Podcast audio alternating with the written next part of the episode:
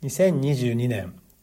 10月日銀金融システムレポートを読んで。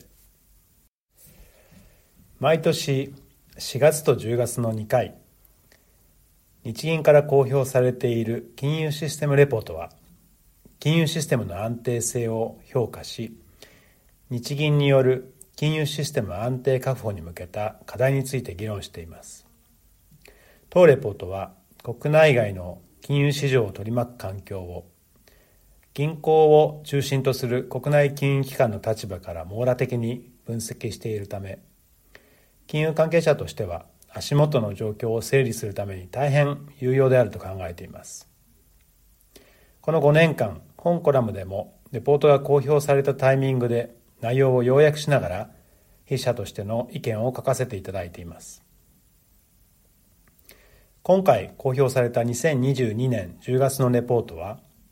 金融機関が十分な自己資本と流動性を確保していることを理由として、引き続き日本の金融システムは全体として安定性が維持されているとコメントしています。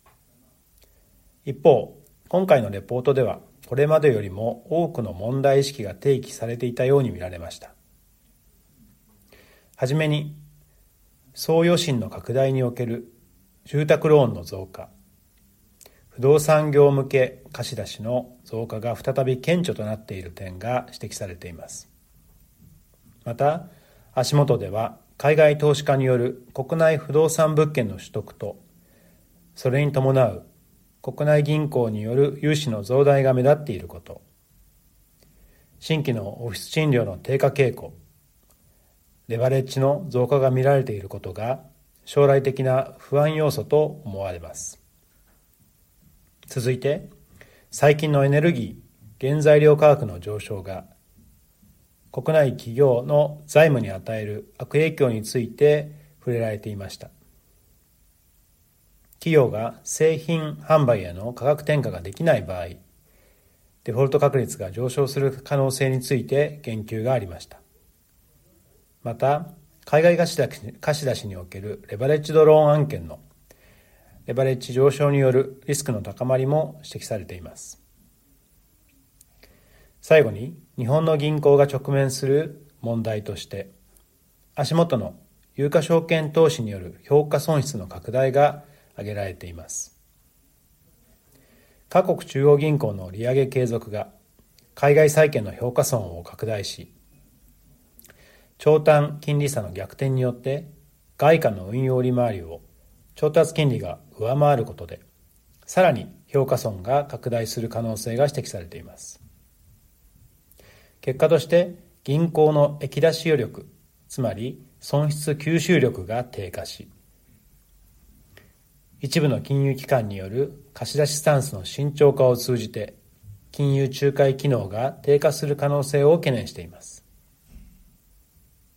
今回のレポートは過去5年間と同様国内金融機関はリーマンショックのような危機に対して十分な自己資本と流動性の確保によって対応が可能であると述べつつもこれまでに比べるとやや警戒的なトーンが強くなったように思われます。これまで金融機関の健全性を支えてきた取引先企業の財務基盤の安定性デフォルト確率の低さが不安定さを増す景気や原材料価格、エネルギー価格の上昇によって変化した場合、銀行のファンダメンタルが大きく変化する可能性があります。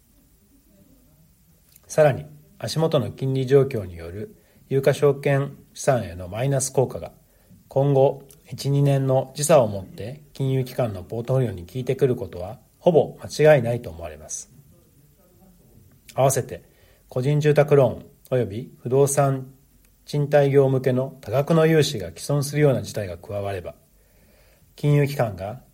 現在の健全な自己資本と流動性を確保することが困難になると思われます。長期投資を行う私どもは短期的な市場の動向に振らされるべきではなく、継続的な投資が重要です。しかし、今後1、2年については、ここに述べられているリスク要因を把握し、リスクシナリオに耐えうるポートフォリオ運営を心がけたいと考えています。相沢アセットマネジメントの提供する運用プロダクトへの投資や投資一任契約を締結する際は、所定の手数料や諸経費等をご負担いただくこととなります。また、運用プロダクトへの投資や投資一任契約の締結により、価格の変動や損失が生じる恐れがあります。運用プロダクトへの投資や投資一任契約にかかる手数料及びリスクについては、相沢アセットマネジメントのホームページにある手数料等及びリスクに関するページや契約締結前交付書面等をよくお読みになり、内容について十分にご理解ください。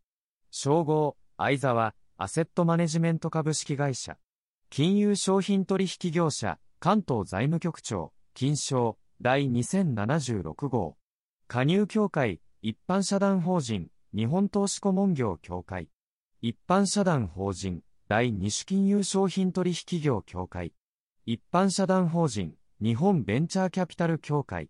一般社団法人、日本プライベートエクイティ協会。オルターナティブインベストメントマネージメントアソシエーション。